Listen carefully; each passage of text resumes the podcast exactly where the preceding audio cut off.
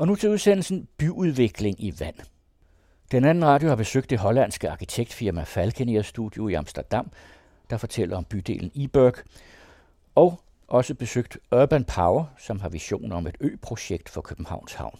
Det er Christina Grossmann Due, der indleder.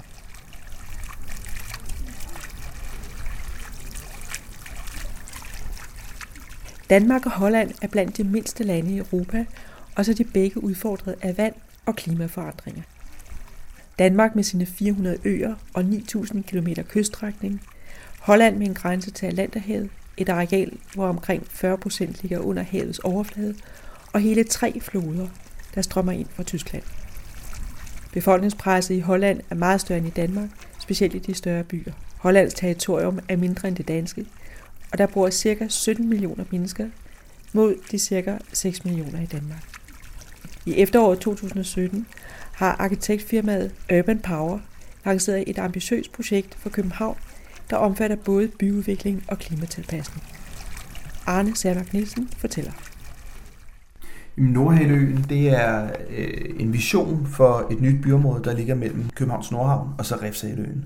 Det øh, udspringer af tre problemstillinger, som, som København har. Først og fremmest risikoen for oversvømmelse. Der er jo i forvejen en, en, en risiko for, for oversvømmelser på nuværende tidspunkt, og det bliver jo desværre nok bare værre i fremtiden. Så er der hele infrastrukturspørgsmålet, diskussionen om der skal være en havnetunnel til at aflaste bymidten, om det i det hele taget aflaster bymidten. Og så er der boligudbuddet. Altså der er så stort pres på byudvikling i øh, København, og der mener vi også, at det kan indtænkes i, i sådan en ø. Så i stedet for at se de her ting særskilt, jamen, så har vi jo egentlig samlet øh, de tre problemstillinger, og så lavet en vision for det, vi kalder Nordhaleøen, som altså forbinder Nordhavnen og Refshaleøen. Refshaleøen, egentlig Revehaleøen, er en kunstig ø, der er anlagt på sandbanker af Københavns Havnevæsen i 1872. Det skete blandt andet for at give plads til skibsværftet Burmaster Wien. Værftet blev anlagt på Christianshavn i 1843, men ekspanderede kraftigt og flyttede til Refshaleøen. Her var og blev B&V en af Københavns allerstørste arbejdspladser med op til 10.000 ansatte, indtil det gik konkurs i 1996. Og hvordan vil du sige, at området ser ud i dag øh, ude på Refshaleøen? Jamen det er jo sådan et, et, et øh, postindustrielt område. Det er jo udviklet før krigen og særligt efter krigen, øh, da Danmark virkelig var en skibsbyggernation. Og BRV-hallerne er jo det her store manifest, kan man sige, for, for, den, for udviklingen i 60'erne og 70'erne, da, da BRV virkelig var noget i verden. Og efter at at skibsværftet gik ned der i 90'erne, så er det jo ligget stille hen, kan man sige. Der ligger et øh, kloakværk, og øh, området har jo en funktion i den forstand, at man kan lave nogle events. Derudover så er det jo et område, der, øh, der kan blive en, en del af København fremover. Det samme med Nordhavnen. Der er jo en rigtig god plan faktisk for udviklingen af hele Nordhavnen. Men det vil stadigvæk blive en enklave, en dead end på byen, hvis der ikke er det caféudbud, eller der ikke er det institutionsudbud eller kulturudbud i området, man har brug for, jamen, så vil man jo normalt tage til et nabokvarter. Det bliver svært i Nordhavnen, fordi der er vand til alle sider. Og det samme vil ske med Refsaleøen. Og det er jo det, vi ser for eksempel også fra Ørestad, at det ligger for enden af en infrastrukturlinje, og der er ikke rigtig noget nabokvarter, man kan tage over i. Hvis man bygger en ø, der kan forbinde de to på sigt, jamen så vil de her byområder udvikles i relation til hinanden. Det vil sige, at man i højere grad kan, kan få byliv det ene sted, og så efterhånden også få det andre steder, fordi de spiller sammen og ikke ligger isoleret. Det, der sker på nuværende tidspunkt, det er jo, at, at vi har det her fænomen, som vi for eksempel oplevede i 2013, hvor at øh, vandet blev presset op i, i Østersøen, og når vandet så kommer tilbage igen, jamen, så bliver det så presse med endnu højere fart tilbage i Nordsøen, og så skal det jo altså forbi lille Danmark. Og København ligger utrolig lavt. Og, og her for fire år siden, i 2013, jamen, så gav det jo altså en, en oversvømmelse, og der var vandstanden jo egentlig bare lidt over halvanden meter over daglig vand. Hvis vi kombinerer det med en, en vandstigning på en halv meter inden for de næste 80 år, jamen, så er det jo altså to meter. Og dertil kommer der så, at der historisk set har været endnu højere vandstigninger. Tilbage i 1872 var der en på næsten 3 meter. Hvis det skete i dag på den måde, som byen er blevet udbygget efterhånden, jamen, så vil det få ret store konsekvenser for København for infrastrukturen, og det vil tage flere år at, at genopbygge det. I stedet for at lave sådan en, en barriere som et særskilt projekt, jamen, så mener vi egentlig, at man kan kombinere det med infrastruktur. Er det nødvendigt at lave en havnetunnel? Er det det rigtige? Det er det ikke nødvendigvis. Det kunne være, at man kunne forbinde det på andre måder. Hvis man gør det hen over en ø, jamen, så bliver det jo i øjenhøjde. Det vil være nemmere at kombinere med offentlig transport, øh, som slet ikke er tænkt ind i, i havnetunnelen, og så ikke mindst cykeltransport og, og fodgængertransport. Og den her sikring i forhold til øh, Østersøen, kan du forklare lidt nærmere, hvordan det kommer i stand? Det øh, gør det på den måde, at man bygger højere. Der er jo en, en, en kode, som man kalder det. Det er jo ligesom en, en guldkode, der er vedtaget. Det, det handler om, at nye byggerier, for eksempel i Nordhavnen, skal have en guldkode, en guldhøjde, en særlig højde for at undgå oversvømmelser. Men det betyder ikke, at, at udområderne kan blive oversvømmet, og på sigt så kan guldkoderne måske endda også blive oversvømmet. Øh, Nordhaleøen skal placeres højere, måske i en kode 5 eller 5,5, øh, så den er sikret for fremtiden, og det vil sige, at øen kommer til at ligge højere end det omkringliggende landskab. Og det skal sammen med, med diger langs resten af kystlinjen på sigt sikre, at, øh, at København ikke bliver oversvømmet. Hvor skal der være diger henne, siger du? Jamen, der er jo brug for et dige faktisk hele vejen fra Hellerup og så hele vejen ned til, til Tornby. Og der er jo sådan set også brug for diger fra Tornby og ned og fra Gentofte og op. Og hvordan det løses, det er jo så et, et godt spørgsmål. Så man kan sige, den overordnede strategi for, hvordan hovedstadsområdet skal sikres, jamen det kan jo sådan set ikke kun træffes i Københavns Kommune, det skal træffes på et større nationalt eller regionalt plan. Og sådan en plan foreligger faktisk ikke på nuværende tidspunkt, men det, det kommer der til, det skal der.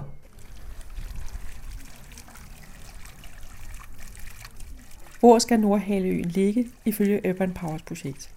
Og hvad med skibe og transport? Hvad med færger, som aktuelt sejler mellem København, Norge og Polen? Skal de fortsætte som nu, eller skal de flytte til havnen på den nye ø? Er der noget centrum på øh, Nordhaløen?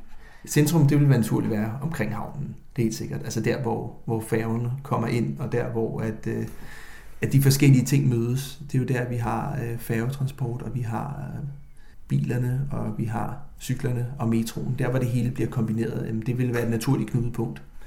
Vi tager udgangspunkt i Københavns Kommunes Ja, det er jo ikke en vision endnu, kan man sige, men de har lavet en linje for, hvor der er behov for, at man skal klimasikre for at undgå eller kunne kontrollere øh, havstigningerne. Og den, den ligger sådan set lige inden for øh, det, der hedder Kongedybet, som er sådan en, en, en dybere sejlrende. Ved at forbinde de to områder mellem Kongedybet og det, der hedder Tre Kroner Fort, jamen så kan man sådan set få en del af det overskudsjord, som København hele tiden skal af med. Det kan man få placeret herude. Og så lave en, en forbindelse for cykler, for metro, og så i en eller anden grad for biler. Altså vi mener, at, at vi kan ikke helt undgå, at bilerne er der, men hvis man gør det på overfladen, så kan man måske også få en, en kontrol med, eller en begrænsning med forbindelsen over, og få det reguleret i højere grad, sådan at det også sker i takt med byudvikling og resten af den infrastrukturen. Vi tænker, at man derpå så kan lave en mere bymæssig kant ud mod havet og en mere rekreativ kant ind mod byen, for det er jo enormt vigtigt at få det her bynære natur med, og så også gøre byen interessant for resten af københavnerne. Man kunne for eksempel forestille sig, at man havde et, et landskab, hvor, øh, hvor der var en strand ind mod øh, København. En solnedgangsstrand. Det er, jo, det er jo vestvendt, så det ville være skønt. Øh, man kunne måske også tænke nogle form for energiproducerende landskaber. Sådan en ø, som er energi plus ø, altså måske endda producere mere energi, end man laver derude. På den måde så kunne projektet eller visionen for den her ø også være, at man bruger det som foregangseksempel, egentlig bliver klogere på, hvordan man kan byudvikle i forhold til energiforbrug. Altså du taler med vindenergi? Vindenergi, solenergi, bølgeenergi, hvad der nu er, det er jeg ikke ekspert på, men, men det er der rigtig mange, der er, og det vil være rigtig interessant på den ene side at se på det energiproducerende, og på den anden side se på energiforbruget totalt set transport, husholdning, industri osv. Og hvor, hvor stort er det, altså sådan i kvadratmeter? Jamen, det er cirka tre gange øh, det omdiskuterede Amagerfællet kvarter i størrelse, og kan bebygges lige så tæt. Det vil kunne give boliger til mellem 10 øh, og 15.000 københavnere. For nu at gøre det så mere konkret, øh, hvis man også skal have plads til institutioner og arbejdspladser. Men når man kigger på det her billede, så ser det ud som om, I laver sådan lidt kuperet landskab, at vi har sådan en vi har en lille høj her på det grønne areal ind mod København. Ja. Og så har vi en strand, og så har vi en lille høj mere, og så har vi sådan noget, et byggeri med nogle bobler. Hvad ligger der? Jamen, det kunne være sådan et energilandskab, altså et område, man, man reserverer til, øh, til forskellige energiproducerende initiativer, som jo kunne være et besøgscenter, altså noget, der er åbent, øh, og det er jo særligt kommunikationen, vi tænker er enormt vigtigt, at man forstår, hvordan stofskiftet er i en by, hvad er det, vi forbruger, hvad er det, vi, vi øh, producerer, og hvordan kan man følge med i det hele. Så det er sådan set også tænkt for hvad man sige, en måde at invitere offentligheden indenfor og få et indblik i de mekanismer, der foregår i byen, oftest sådan gemt af vejen, så man også kan blive klogere på det. Det kunne også være en måde, at man kunne hvad kan man sige, tiltrække viden fra udlandet, hvis man har sådan en, en case study her og holder regnskab med, hvad der bliver produceret og forbrugt her på øen. Ellers generelt så tænker vi også, at, at, øh, at det kunne være interessant netop at få et kuperet landskab. Det har man jo ikke altså, øh, i København ellers, øh, i hvert fald ikke på Amager eller på den her del. Det er jo utrolig fladt det hele. Men der er jo ikke noget som at, at komme lidt op i højden og få, et, få udsigt. Og hvis vi har en masse jord, vi skal af med alligevel, jamen, så hvorfor så ikke bruge det til at lave et, et kuperet landskab? Og hvad ser man så, når man så kommer over til, øh, til øen her, hvis man nu kommer fra Nordhavn? Hvad kommer man så til? Jamen, det er jo to landskaber. Det er jo et, et bylandskab, og så er det et åbent rekreativt landskab, der har sådan et par løb, kan man sige, ned langs øen. Så det handler jo meget om at få dem flettet, så du vil både kunne opleve nogle områder, der er meget intense bymæssigt, og du vil kunne opleve nogle områder, øh, hvor at naturen går ind og får fat, og så vil du også kunne opleve et område, hvor at det er ren natur, kan man sige, og hvor, hvor du kan overskue hele København. Men øh, kan du forklare, hvad er det for en øh, arkitektur, vi skal have derude? Skal vi have højhuse? Hvordan skal det se ud? Som vi ser det, skal det gerne være en blandet by med forskellige typologier, man ikke har på nuværende tidspunkt. Nogle steder kunne det være højhuse for at få en, en stor tæthed, men der skal virkelig også være områder, hvor at, øh, at der er byudvikling i øjenhøjde. Tæt lav eksempelvis er en god overgang til naturen. Så en, en blanding, vil jeg sige, vil være optimalt. Og det vi ofte ser, det er jo øh, bykvarterer i 8 etagers højde måske, eller 10 etagers højde. Det er det, vi har set i mange, mange steder i Ørestad, og det er man jo heldigvis ved at revidere nu og lave en, en større grad af blandet by, og, og resultatet er også meget bedre end, end den første del af Ørestad. Så, så det ser vi meget gerne her, altså en, en blanding af forskellige boligformer. Hvis man øh, ser det som et tværsnit, altså man på den ene side har Østersøen, og du på den anden side har Indehavnen, jamen, så forestiller vi os en graduering fra øh, havet ind til det tætte bymæssige, altså havnebyen, som vi kender det fra København, men i en, en nutidig og en fremtidig udgave, som er meget intens bymæssig. Så vil man måske komme gennem et, øh, et øh, boligområde, der er lidt lavere i skala, og til sidst et andet bolig- og rekreativt område, hvor at by og land bliver flettet, og til sidst så har du så naturen og stranden, og så kommer du ind i Inderhavnen. Skal der være butikscenter, øh, eller skal der være små butikker eller supermarkeder rundt omkring? Hvordan skal det være? Jamen, handel skal gerne være i øjenhøjde. Øh, center er sjældent en god lysning, fordi det bidrager ikke særlig meget til bylivet. Øh, men, men det kan jo i høj grad være med til at, at hvad kan man sige, generere byliv, hvis man tænker det ind fra starten. Optimalt set, så er det jo noget, der skal ligge i stueetagerne, og også gerne noget, der klumper sig lidt sammen for at få så meget synergieffekt som muligt. Og helst der, hvor man har et, et metrostop eller, øh, eller andre knudepunkter.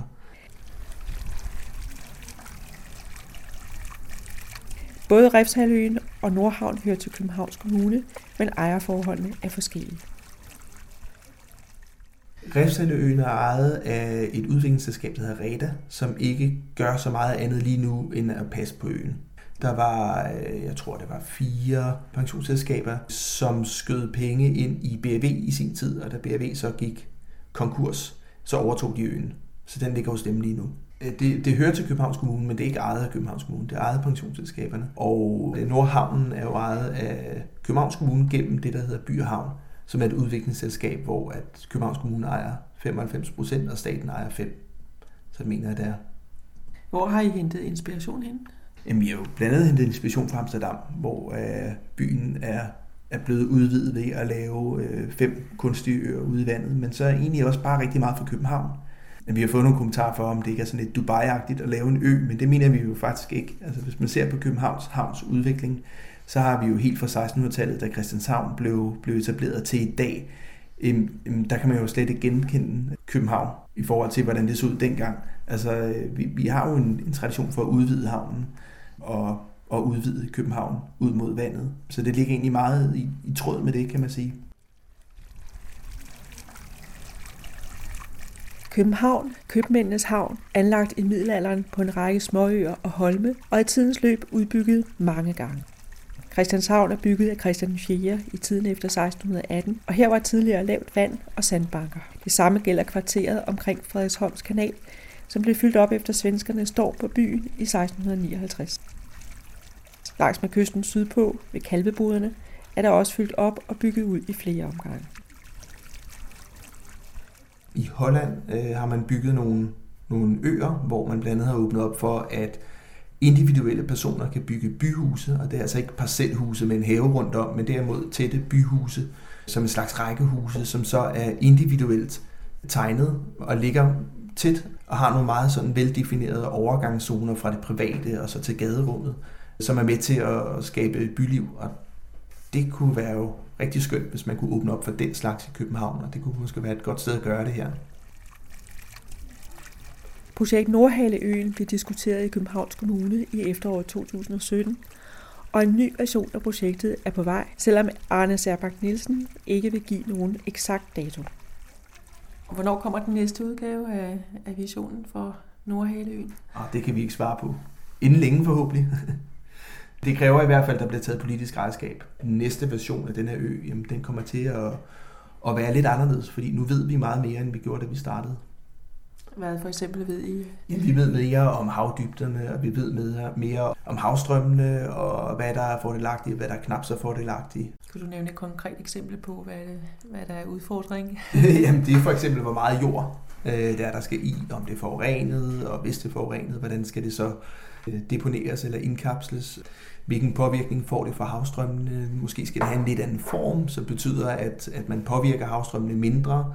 Øhm, måske det er ikke ideelt at lægge stranden lige der, som vi har tegnet det, fordi så bliver vandet forplumret, men hvis man lægger det på en anden måde, jamen så sørger vandudskiftningen for, at, at vandkvaliteten bliver bedre. Alle sådan nogle ting, som, som vi ikke øh, har forkundskab fra, fra starten. Men, men det er jo det, når man går fra visionen, jamen så skal man jo helst ikke vide alt for meget, som jeg ser det. For ellers er det jo svært, hvor skal man starte?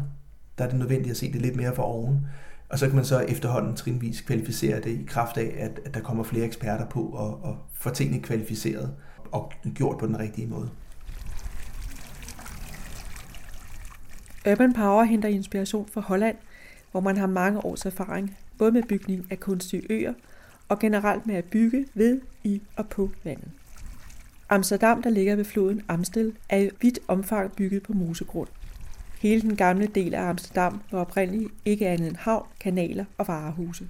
De blev med tiden til boliger af mere eller mindre eksklusiv karakter og er i dag fredet under UNESCO som en særlig kulturarv. I Amsterdam har man i de sidste 10 år opført en helt ny bydel i vand, Eiberg, placeret i indsøen Eimir. Ideen til Eiberg blev lanceret allerede i 1965, men var meget omdiskuteret i masser af år. Først i 1997 tog bystyret den beslutning at gøre den til en realitet. Etableringen af fire landområder omkring en central midterø skete frem til 2001, og siden er der arbejdet på bygning af boliger, transportforbindelser og energiforsyning. Den anden radio har været i Amsterdam og mødt en af de arkitekter, som har deltaget i den sociale proces omkring bebyggelse og især den aktive borgerdeltagelse i Eiberg.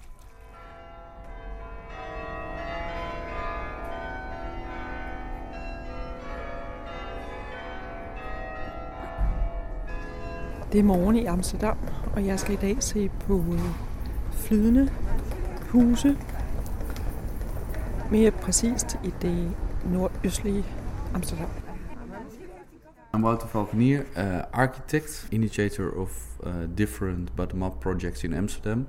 We initiated together with Arkham, the Architecture Center of Amsterdam. And Jeg er Walter Falkenier, og sammen med Arkham, det statslige arkitektakademi, og et par andre arkitekter, har vi stået for flere bottom-up-processer på det nye landområde. Det var på Midterøen for cirka tre år siden. it was for the Centrum Island, and it was uh, three years ago.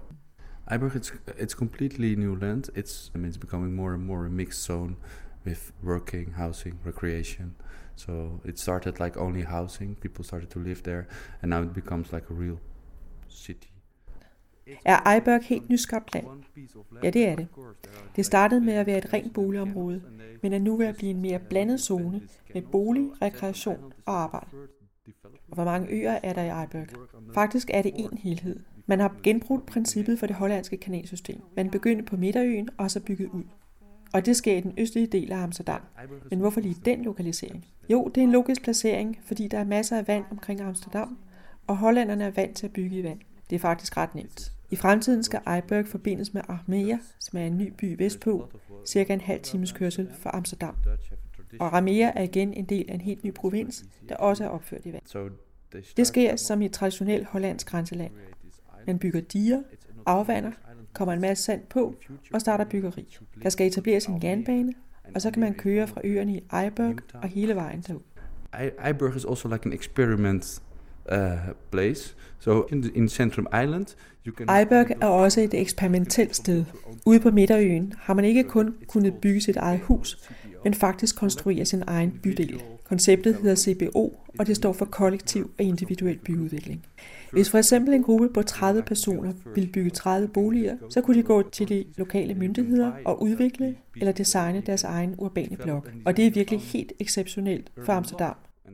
For vi har så meget top-down byggeri. For eksempel Berlak i Amsterdam Syd og hele det sociale boligbyggeri. Og i Eiberg har folk haft individuel frihed til at bygge eget hus. Det er virkelig unikt, for der er ikke mange steder i Amsterdam, hvor man kan bygge sin egen arkitektur. And that's quite unique for Amsterdam, because there are not many spaces where you can build your own piece of uh, of architecture or your own house. The, the interesting element of Centrum Island is that the local authorities really, from the starting point, they uh, were working with local people. They could come up with their own ideas for the island, and we just were part of this process in the starting point. We started there when there was nothing, only sand. There was just one small road going on top there. We are just in front of a new development, and then we are like the first adapters of this area. Before the housing is started, we already created the space where this where people can meet and they can rent space. Actually, in a lot of areas, like in Eiburg, you don't buy the land, but you just rent. Det interessante med Midterøen i Eiburg er, at de lokale myndigheder lige fra starten var indstillet på at samarbejde med de nye beboere, som kom med deres egne idéer for øens udvikling. Og vi var med i startprocessen, hvor der ikke var andet end en vej. Vi er frontløber i byudviklingen og arbejder med tilpasning til et nyt område. Før der var noget som helst andet, skabte vi et rum, hvor folk kunne mødes med henblik på leje af arealer. Folk køber ikke deres grund, de lejer den for 50 år.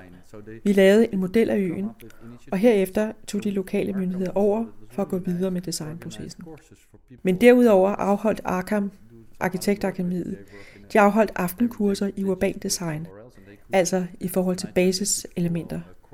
For eksempel hvordan man designer en vej. Det er virkelig interessant, når hele lokalsamfundet bliver involveret. Vi deltager altså som opstarter. Det er meget vigtigt, at der skabes ejerskab til en by, så det ikke kun handler om en samling individer og deres boliger. Når folk involveres i skabelse af egne rum, tager de sig mere af dem og bidrager for eksempel til at holde rent i det offentlige rum. Når man har ansvar, føler man sig også mere hjemme. Det er vigtigt for den sociale fremtid i byen. Ellers mødes folk kun på Facebook. They are involved in the space, so they feel more responsible as well for cleaning or for uh, yeah. That if you feel responsible for your space, you feel. I think you feel more at home in your in your in your neighborhood, and that's important, like for social. Uh, yeah, for for social future of the city. Otherwise, you only meet people in Facebook. Are there commercial centers? There's one complaint about Eiburg from the starting point is that uh, there's not a real center in there. So there's only a supermarket and some some stores. People mentioned it like it's not a city because in the city there's like this mix of functions and it's like really vibrant and dynamic. And Eiburg missed this center. But are you allowed to, to put up a shop in uh, somewhere in, in Eiburg or is it not possible? It's difficult in the Netherlands. We have the zoning plans, and it looks like if you can start a shop or restaurant or a cafe everywhere, but it's all in zoning laws and it's all programmed in advance. There are people complaining. Er der noget kommercielt center eller butikker i Eiberg? Der er en ting, som har givet grund til mange klager, og det er, at der ikke har været noget i centrum. Der har været et enkelt supermarked og et par butikker. Folk synes ikke, det var en rigtig by. For en by skal der være blanding af funktioner og et dynamisk liv og det manglede i Eiberg. Men kan man starte butik i Eiberg, eller er det umuligt? Det er svært i Holland. Vi har zoneplanlægning, og det kan se ud som om du kan starte butik, café eller restaurant overalt. Men det hele går efter zoner, og alt er programmeret på forhånd. Det er en del af et større system. Jeg så i hvert fald en café derude. Ja, og der kommer flere og flere, og det sker på baggrund af de mange klager over fraværet af butikker og centrum. En ting har været en succes, og det er Bleiburg. Det var den allerførste restaurant, og den har fungeret som samlingspunkt for alle beboerne. Det er en mobil eller flytbar restaurant, og den har nu været placeret på tre forskellige lokaliteter og er meget vigtig for hele samfundslivet i Eiberg. Bleiberg betyder glade Eiberg, og den er en vigtig del af områdets succes. Hvis den ikke var der, og der kun var boliger, ville der ikke være noget interessant ved at bo og arbejde der. And partly the success of Eiberg is linked to this Bleiburg space. If it was not there, there were only houses on an island. It was it was not enough to make a to make a, a good urban space or interesting uh, location to live and work. And what's also interesting of the Centrum Island development is that the ambitions of sustainability is, are really high. So you can there there will be no gas connection, for example. That's like really breaking a Dutch tradition because we have a lot of gas in the northern part of the Netherlands, and they like to uh, to cut off this gas. So only people will have like uh, solar panels and They will use the solar panels for creating electricity with electricity. En anden ting, der er virkelig interessant ved udviklingen af Midterøen, er, at ambitionerne for bæredygtighed har været meget høje. Der er for eksempel ikke nogen gasforsyning, og det er virkelig et brud på Hollands tradition, for vi bruger meget gas her i den nordlige del af Holland. Folk er så henvist til at bruge solpaneler, og på det grundlag skabe elektricitet til opvarmning og madlavning. Der er også eksperimenter med off-grid systemer og produktion af rent vand på grundlag af gråt og sort vand. Der er forbindelse med sporvogn eller skinnebus fra Amsterdam centrum til Eiburg. Men er der andre transportmidler? Ja, der er busser, og nu er der også cykelbro. Men det var et problem i starten. Der var der kun sporvogn, og det var for langt at cykle helt inden for Amsterdam. Så alle ville have cykel med i sporvognen, og det skabte kaos. Nu er det anderledes, og der er kommet flere broforbindelser. Der er også kommet flere restauranter og butikker, og man kan i dag købe møbler. Så det er ikke længere nødvendigt at forlade Eiburg for at klare de daglige indkøb. Øen er også udviklet med henblik på trafik til fods. Man vil gerne have, at folk bevæger sig og dyrker sport. Så sport og individualitet i forhold til design er vigtige elementer. They want to get rid of, they want to have to people to move just to sport. So sport and individual choices in design is, is and movement is, is, is important in new development. Is there kind of uh, a park also connected uh, to uh, Eiberg? Yeah, there's there's uh, not on Eiberg itself. There's there of course there are like public spaces, but the water is like the the park. So in summertime you can see all the kids playing in small boats in the water. Er der nogen park knyttet til Eiberg? Der er selvfølgelig nogle offentlige arealer, men ikke en i park. Vandet fungerer som park. Om sommeren kan man se børnene lege i små både på vandet. Der er grønne områder, men kvaliteten ved Eiberg er, at alting har forbindelse til vandet. Der er meget forskellig arkitektur derude, men der er også bygget en del flydende huse. Både husbåde, men også regulære flydende huse. Især på Steiger Island. De såkaldte flydende huse. Flyder de som en båd, eller er de forankret på en eller anden måde? De fleste flydende huse i Holland er bygget med en betonkonstruktion. Der eksperimenteres også med IPS, som er det her hvide isolationsmateriale. Men i Eiberg er de flydende huse bygget med beton, og så er der lavet en top ovenpå. For det meste bygget på et træskelet, fordi vægten er let, og det er enkelt at samle. Men er det fleksibelt og kan bevæge sig? Ja, huset er forbundet, så det kan bevæge sig vertikalt. Og det kan selvfølgelig også helt flyttes, men det kræver skib for at rykke det til en anden lokalitet. Yeah, the house itself can move, but it's it's uh, connected, so it can move in vertical way. And of course, you can, if, but you need to have a ship to, to move it to to another location. It's possible. Between floating houses, they place these floating gardens, like a, also as like a buffer between your neighbors and your. Uh, Hvilke udviklingsprojekter er du engageret i lige nu? Der er et nyt fokusområde, som udbygges længere mod vest i forhold til Eiberg. De lokale myndigheder har lige sagt ja til at bygge en kunstig ø. Det er et projekt i flere faser. Sådan er det. Hver gang vi har brug for mere land, så laver vi bare en ny ø. Det handler om at skabe en helt kæde af øer i retning mod Aramea. Et andet udviklingsprojekt går for sig på den anden side af Amsterdam. Her er det gamle havneområde, som skal laves om til boligkvarter. Another new development on the other side of Amsterdam is to redevelop the old harbor area into also into housing. big future problem is the the amount of rainwater that is falling, for example, from the Alps, and it comes with the rivers towards the Netherlands. The big problem of the Netherlands is not only this the sea level rising, but it's if there's a lot of rain, you need to buffer the amount of water, otherwise the, the river will flow, or otherwise the Markermeer will flow. And also, Eiburg is located in Markermeer, and all the water systems are connected to each other. It's like a really diffuse system. So for our, our design studio is also involved in uh, creating a design in Arnhem. It's on the, in the eastern part of the Netherlands, and there's the Rhine. It's like one of the largest rivers. Hvad bliver de største klimaudfordringer for Holland i fremtiden? Det største problem er ikke den stigende vandstand i havet. Et stort fremtidsproblem er de mængder regn, som kommer fra alberne og føres med floderne til Holland. Og Eiberg ligger i Marketmeer. Alle vandsystemerne i Holland er forbundet med hinanden, og der kan komme meget vand via floderne, så der skal laves en buffer, ellers bliver Eiberg oversvømmet. Vores designstudio er også involveret i et andet projekt ved Arnhem, der ligger i sydøst Holland. Her bygger man også kunstige øer, men situationen er omvendt. I Eiberg laver man øer i et område, hvor der i forvejen er meget vand. Men i Arnhem, der ligger ved Rhinen, skal der bruges mere vand for at etablere buffer og beskyttelse mod regnvandet fra floden. Det er det samme problem i Tyskland. Regnvandet, der kommer med floderne, skal spredes. Vandet skal løbes ud i havet, og det skal ske, når tidevandet er lavt. Det er det eneste tidspunkt, hvor man kan gøre det. Derfor arbejdes der med at bygge nye pumper, som har større kapacitet og kan klare udpumpningen af regnvand til havet. I think it's not sea level in the future, but it's a problem, but it's from the other way around. It's just the, the amount of rainwater that comes in.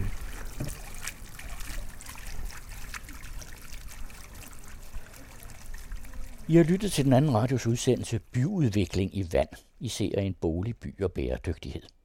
Medvirkende var Vogter Falkenier fra Falkenier Studio i Amsterdam og Arne Sermark Nielsen fra Urban Power i København. Det var Christina Grossmann Due, der havde tilrettelagt.